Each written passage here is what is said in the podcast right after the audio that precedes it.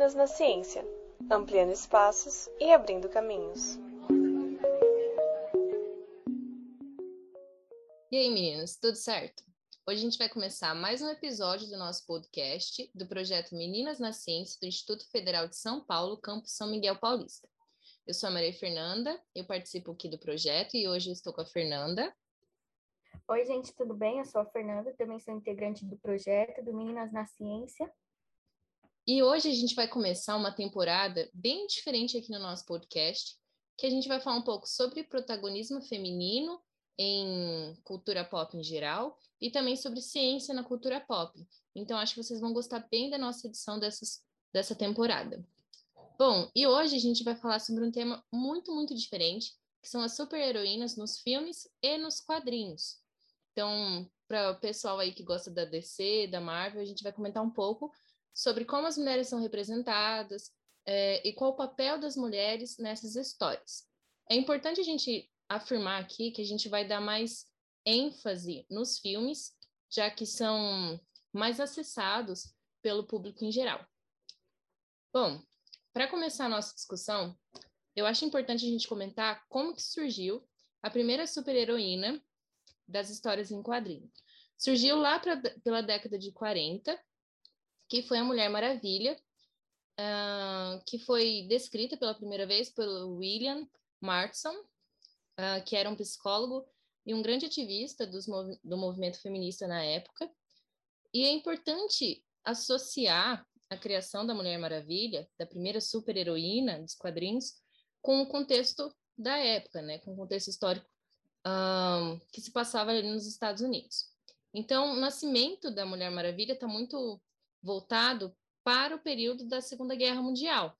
Então, entre os anos 30 e 40, uh, representou um período em que as mulheres começaram a ter as primeiras reivindicações, as primeiras lutas, as marchas e tudo mais, para reivindicar os seus direitos, principalmente os direitos de voto, os direitos de ingressar em instituições escolares, participação no mercado de trabalho, etc. Então, foi bem importante a criação da Mulher Maravilha como um marco histórico para essa luta das mulheres, né? Então, é, para continuar a nossa conversa agora, a gente vai começar a falar um pouquinho das heroínas, né, das super-heroínas, é, principalmente das mais famosas. Então, aí, primeiro, falar um pouquinho da Mulher Maravilha, que recentemente, né, ela tá, lançou dois filmes, um em 2017, um agora no ano passado, que tem uma importância enorme, como a Maria já falou, né, que ela foi a primeira super-heroína que a gente teve. Se ela quiser comentar alguma coisa. Sim, ela foi uma das primeiras, eu acho que uma das mais marcantes, inclusive é uma das principais dentro da DC, né? E também, inclusive, uma curiosidade é que ela foi utilizada por muitos movimentos feministas, por muitas marchas feministas como um símbolo pela luta, né? Mesmo que a gente possa contestar algumas alguns problemas com a representação da Mulher Maravilha por parte da DC, né, e dos quadrinhos e tudo mais, mas é interessante que ela foi utilizada como marco, né? Sim, Maria, exatamente. Então, outra super heroína que a gente tem aí é a Viúva Negra, ela que está muito em alta recentemente, pelo filme dela que saiu agora. É, Para quem não está acompanhando, né, ela ainda está nos cinemas e tudo mais.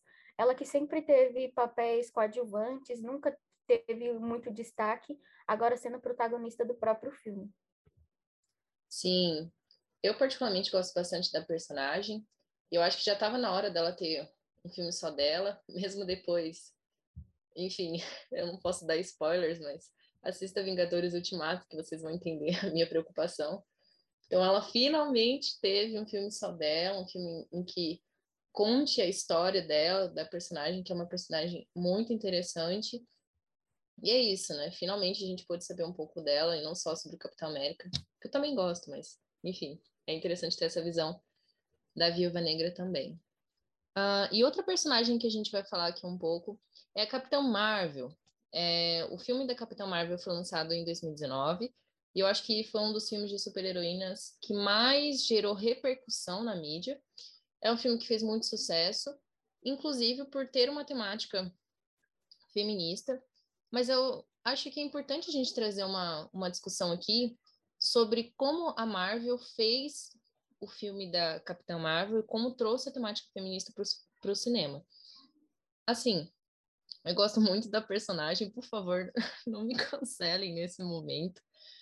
Mas eu acho que o que eles fizeram foi uma jogada de marketing, né, em cima do próprio, da própria temática do movimento, em, ta, em tentar trazer uma personagem uh, com características diferentes, mas que já tem um discurso um pouco batido demais, né? Então, quando eu vi o filme, eu fiquei um pouco decepcionada, eu devo admitir. Mas a ideia de trazer uma personagem femini feminista forte e tudo mais é bem interessante. Mas eu acho que foi mais uma jogada de marketing do que exatamente assim um apoio ao movimento ou, ao, ou um apoio né, ao protagonismo feminino. O que, que você acha, Fer? Então, eu concordo com você, né? A gente é, ultimamente tem essa linha de até que ponto isso é pelo movimento, é genuíno, e até que ponto isso é por apenas marketing, né? Então, ela foi o primeiro filme, né, da Marvel com a, com a personagem que é protagonista feminina. Então, foi bastante revolucionário, mas aí tem essa, toda essa questão que você afirmou também. Sim, sim. Então, gente, para continuar a nossa conversa, né, um ponto importante que a gente tem que falar é o que todas essas protagonistas, o que todas essas heroínas elas têm em comum. E aí, infelizmente, como ela, por serem representadas por homens, né, elas foram criadas por homens na indústria, desde o do roteiro, dos desenhistas, até quando, quando foi para o cinema, né?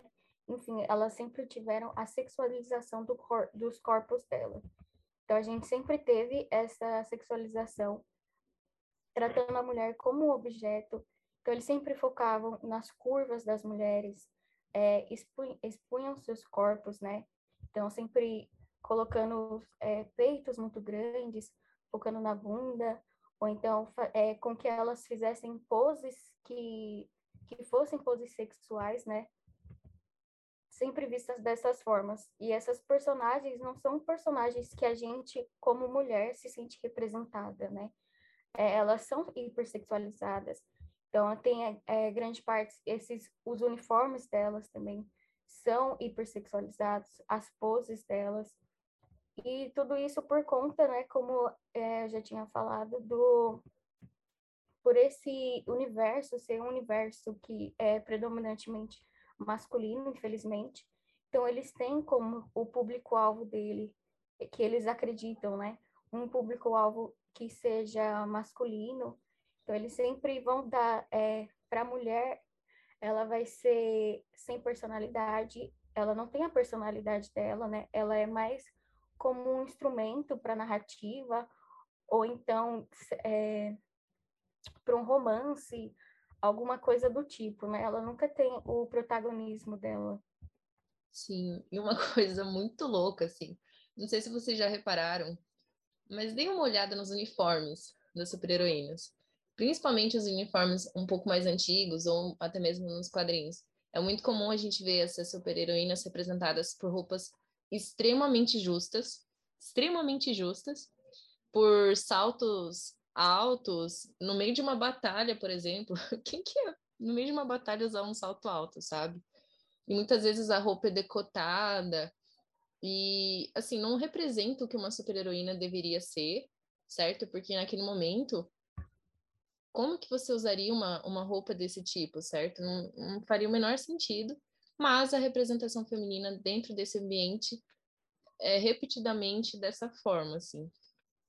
Inclusive, uma coisa muito interessante, a Scarlett Johansson, que é, é a, a, atriz que faz a Viúva Negra né, já há muito tempo, ela sempre em entrevistas tem que responder perguntas do tipo: Nossa, como que você faz para colocar essa roupa? Nossa, você usa roupa íntima quando está usando a vestimenta da personagem? Ou coisas desse tipo, né? São sempre perguntas que sexualizam a personagem e a atriz. Então, é só mais um exemplo de como essa, as personagens femininas um, não são representadas da forma adequada, né? Então, né, é interessante da gente ver também, né, como elas são retratadas. É, mulheres, elas são super-heroínas, elas têm que salvar vidas. Então, os homens, quando, quando a gente vê isso, eles sempre são muito fortes, né? Sim. E as, já as mulheres, não, elas sempre são, não têm músculos, elas evi é, eles evitam desenhar as mulheres mais musculosas, né? Elas sempre têm é, muitos peitos, isso sim. E o que não e o que não faz sentido também, né? É por é, os trajes delas. Então os trajes não, foi, não foram feitos também para isso. A gente faz pode observar sentido, né? várias então várias diferenças, vários erros que diga, é, digamos assim que não era para acontecer. Elas não eram para ser retratadas dessa forma. Sim, e uma outra coisa muito importante que a maioria das super-heroínas uh, tem em comum, que é a questão de serem quase sempre coadjuvantes ou vítimas de vilões. Então, é bem interessante que a maioria das personagens que aparecem nos filmes, tanto da DC quanto da Marvel, são coadjuvantes, né? Então, quantas super-heroínas a gente tem um filme próprio que conta a história da, da, da personagem e tudo mais? Elas sempre estão conectadas a um homem, por exemplo, né? Então, eu gostaria muito de ver filmes ou obras próprias de outros personagens, sabe? E não exclusivamente de personagens conectadas a outros personagens masculinos. Sim, elas sempre têm esse estereotipo delas, né? De princesa Sim. em apuros, que alguém tem que ir lá para resgatar elas, que elas não conseguem defender elas mesmas. Sim, é uma visão bem masculina, né? Infelizmente. E às vezes feminina, né? Tem muitas mulheres que, infelizmente, ainda têm esse tipo de visão, mas a ideia é justamente trazer esse protagonismo feminino para dentro do cinema, para dentro das HQs, justamente para trazer esse, essa temática para o cotidiano das pessoas, né? Para ser discutida e para tornar isso um, mais normal possível, que de fato é, né? De fato, a gente deveria ter uh, visto mais mulheres sendo protagonistas nesse ramo, mas enfim, né? As coisas estão mudando. É, sim, Maria, ainda bem que as coisas estão mudando, né? Aí eu vou trazer um pouco de algumas heroínas que são diferentes, que já foram mudadas, né? Digamos assim. É, uma delas é a Shuri, do, do filme do Pantera Negra, que estreou recentemente também, por esses anos, é, ela surgiu em 2005, quando ela entrou em combate com o seu irmão pelo título de Pantera Negra, né? Que ela é a irmã do Pantera Negra. E ela, é, no filme, ela é tratada como uma mulher é, independente, uma mulher muito inteligente, né? A gente vê ela lidando com a tecnologia. Então, não, uma coisa que não é muito comum de ser retratada nos filmes. Ela fez o próprio traje do irmão dela, ela faz vários, vários artefatos que, que são usados, né? Além dela mesma entrar, quando ela entra em batalha também. Ela utiliza tudo isso. Sim, ela, ela é bem inteligente. Eu acho que é um, uma personagem bem diferente que as, as adaptações dos filmes trouxeram, né? Porque, por mais que no quadrinho ela seja bem diferente, nos filmes ela tem esse protagonismo, assim. Ela é uma mulher extremamente jovem, extremamente inteligente, que tem um papel muito significativo dentro de Wakanda, e a gente não vê esse tipo de protagonismo em outras, outras obras, né? Então, ela é bem legal. Outra heroína muito legal é a She-Hulk. Pouca gente conhece, ela eu acho que ficou um pouco mais restrita aos quadrinhos. Ela é a prima do Hulk, ela acabou se tornando heroína depois que o Hulk fez uma transfusão de sangue de emergência, então ela conseguiu é, ter essas partículas gama do sangue do Hulk e virar uma mulher Hulk, digamos assim. Só que, diferentemente do Hulk, ela fica com aquela aparência verde e musculosa o tempo todo, né? Não somente quando ela fica nervosa, por exemplo. E é uma coisa bem interessante que ela é uma personagem bem diferente. Primeiro, por causa da estética, mesmo ela ainda tendo, assim, alguns resquícios de sexualização dos corpos e tudo mais, como a Fernanda tinha comentado. ela tem um, uma personalidade muito diferente que particularmente me agrada muito. Ela tem senso de humor muito legal, que é uma coisa que não tem tantos personagens como a gente vê retratada nos filmes, por exemplo. Elas têm personalidades muito neutras, assim, e a she é bem diferente, né? E fora que ela tem um poder incrível, ela tem uma super força, ela é demais, assim, né? Eu gosto muito dela. Sim, eu nunca tinha ouvido falar dela, mas pelo que você falou, ela parece ser bem interessante, assim, bem diferente do que a gente está acostumado, né? Sim. As heroínas. É uma pena que realmente ela só tenha nos quadrinhos. Espero muito que eles um dia vejam o potencial dela para poder criar um filme, uma série, poder explorar mais essa personagem, né? Sim. Bom, outra personagem muito legal é a Capitã Carter, que recentemente foi apresentada na série What If da Marvel. E para quem não sabe, a Capitã Carter seria a representação da Peggy Carter, que é aquela moça pelo, pela qual o Capitão América se apaixona e tudo mais, que inclusive gerou muitas lágrimas no último filme, mas enfim, a gente não vai comentar sobre isso. Um, e nem sobre os detalhes de como ela virou super-heroína em si, mas um fato muito interessante é a representação estética da personagem. Ela é uma das poucas super-heroínas que tem uma estética diferente. Ela possui músculos, ela possui um porte físico adequado para um super-herói.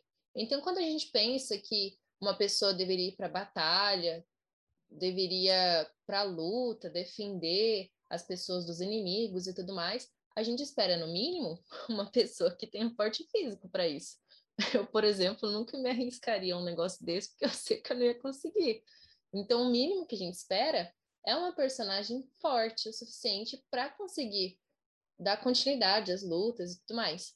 E a Capitã Carter tem esse padrão estético, né? Tem esse visual estético muito importante para a idealização de um super-herói, que até então não tinha aparecido nos filmes da Marvel.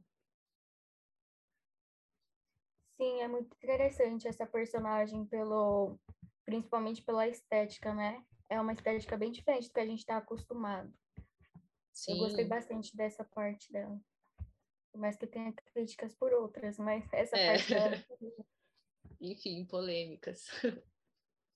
Então, visto tudo isso, né, é uma coisa importante da gente se pensar para que a gente possa mudar mais esse universo, né, dos quadrinhos e dos filmes de super-heroínas, é a gente ter mais mulheres nesses espaços. Então, a gente ter mais mulheres por trás das câmeras e por trás das páginas dos quadrinhos, né?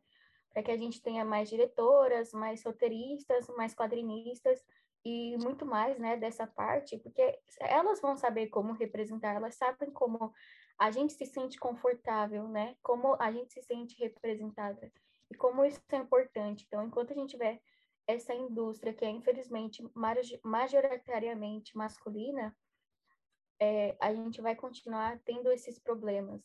Então, acho que o mais importante seria a gente colocar mais mulheres nesses espaços para que haja alguma mudança. Sim. E você aí, ouvinte, que se interessa por arte, por desenho, quem sabe você não possa ser a próxima quadrinista ou produtora ou diretora que vai mudar esse cenário, tanto o cenário mundial quanto o cenário nacional, né, as produções nacionais. Exatamente. E agora eu vou trazer um pouquinho né, dos exemplos de mudanças que já teve, então, de protagonistas femininas que a gente teve recentemente. É, e pode recomendações também para quem não assistiu é primeiro um filme do Aves de Rapina. Então, ela é do da Lerquina, que não é uma heroína, né? Mas nesse filme, ela se junta com outras mulheres, elas criam um esquadrão dela, digamos assim, e elas se tornam heroína. É um filme muito bom, muito interessante, né? E ouvi comentários como é um filme da mulher do Coringa, porque isso me deixou muito brava, né? Porque é um filme maravilhoso, tem tudo a ver com ela, e aí a pessoa, ela se dizer que esse filme é só um filme da mulher do Coringa é horrível, É complicado. Né? Complicadíssimo. É, outro filme, né, que a gente tem é o, Mulher, o segundo filme do Mulher Maravilha, que saiu ano passado também. Mulher Maravilha 1984. Eu não sei muito da história do filme, confesso que eu não assisti, mas tenho certeza que é muito bom também, que traz esse protagonista da Mulher Maravilha que é tão importante. Outro filme que a gente tem é o Viúva Negra, que ainda está nos cinemas. Então, uma indicação aí para quem cuidado com a quarentena, a gente ainda está em quarentena. é verdade. Mais, se cuidem. Mas, assim, para poder sair um pouquinho, né? A gente já está quase dois anos em casa, então, para quem quiser. Sim, e também tem na Disney Plus, para quem pode é. assinar e tudo mais. Então, fica aí as nossas dicas, né? E um fato interessante é que, assim, mesmo que esses filmes ainda tenham graves problemas com relação a como as mulheres são retratadas e tudo mais, é um grande avanço para a indústria cinematográfica trazer essas protagonistas femininas de um modo diferente, protagonistas que tenham força, que tenham uh, atitude, certo? Que é bem diferente do que a gente vê retratado em filmes antigos, por exemplo. Sim, exatamente. É, agora um bônus, assim, de recomendações, é uma coisa que a gente não falou até agora, né? Que são as séries. Então, séries com protagonistas de super-heroínas femininas, que são muito interessantes para a gente poder estar tá assistindo também.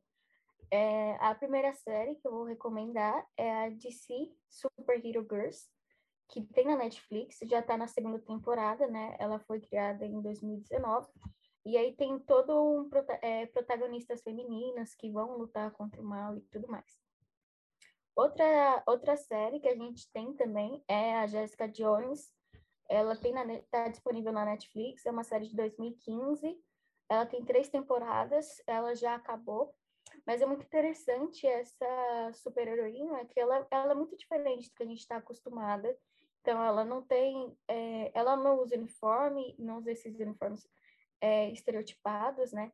Ela também tem uma personalidade forte, uma personalidade dela, e é muito interessante da gente assistir. Bom, então é isso, meninas. Eu espero que tenham gostado do nosso episódio, esse episódio um pouco diferente da nossa temporada.